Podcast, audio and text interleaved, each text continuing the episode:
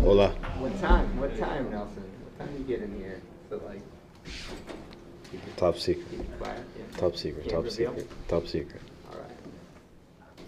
What are your thoughts on just um, cleaning up some of the, the penalties going forward? Like, if you guys, and not to come at you, but, you know, early morning, but like, what for real? I mean, you've been around and you know what Yeah. what level you want to be at. I think guys just lock in. It's, it's it's not really my job to talk about that. I think I have great teammates that work very hard.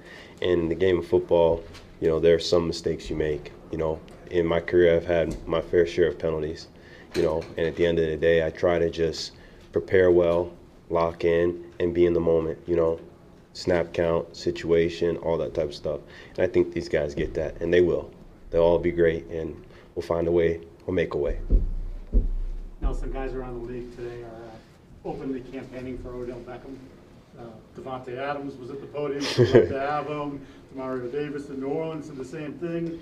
Do you have a relationship with Odell? Would you like I to think I think he's an amazing player. I think he's an absolutely special talent, you know, and I wish him the best. I love the receivers we have here, and it's not my position to worry about that, you know.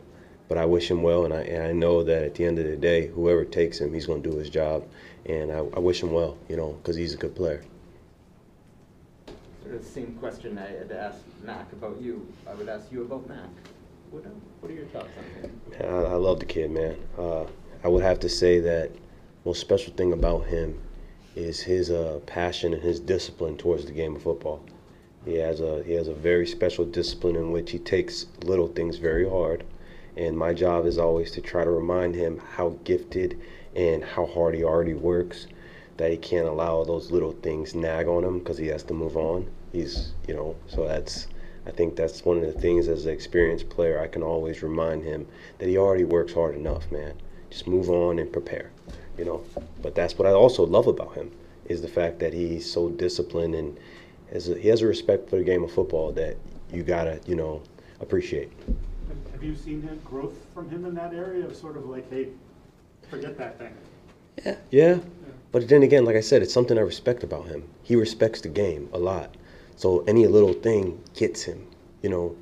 And it's just, you, you got to appreciate that because when we play football, obviously football does a lot of things for us, you know. But when you respect the game like that, people that love the game of football notice that about you. And that's what, you know, I think that's what separates some of the people that really do some special things in this league because they truly respect football and they respect you know this opportunity and i think he does that. That's why he every miss or anything that he doesn't see as his best he takes hard.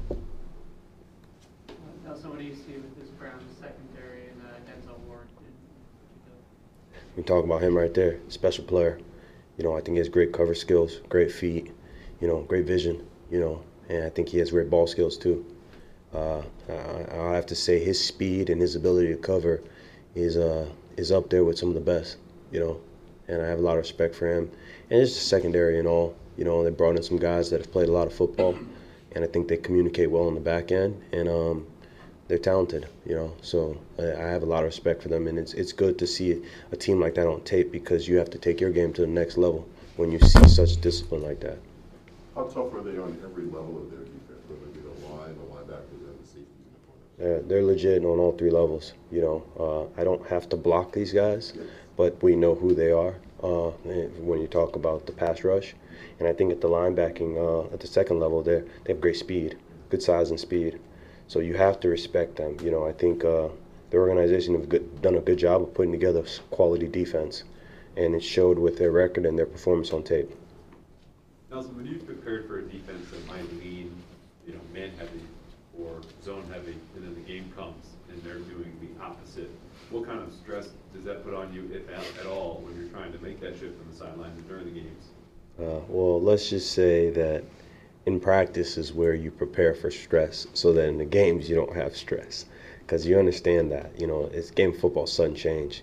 Everybody has you know curveball, so you may prepare for man, and then boom, you play zone, and there's discipline to playing against a zone defense. You know, depth and spacing, precise route running, versus man. You know, it's about winning leverage, different things like that. can't give you all the gems on here, but yeah, you know what I'm trying to say.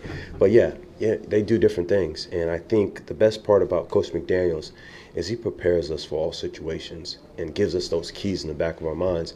So when you get out there and you see a guy now playing zone coverage, you do the things you need to do to execute versus zone. And if a guy's in your face, bump and run, you understand it's a man game, so you strap him up and you get ready to go. Okay. All right, y'all. Appreciate it.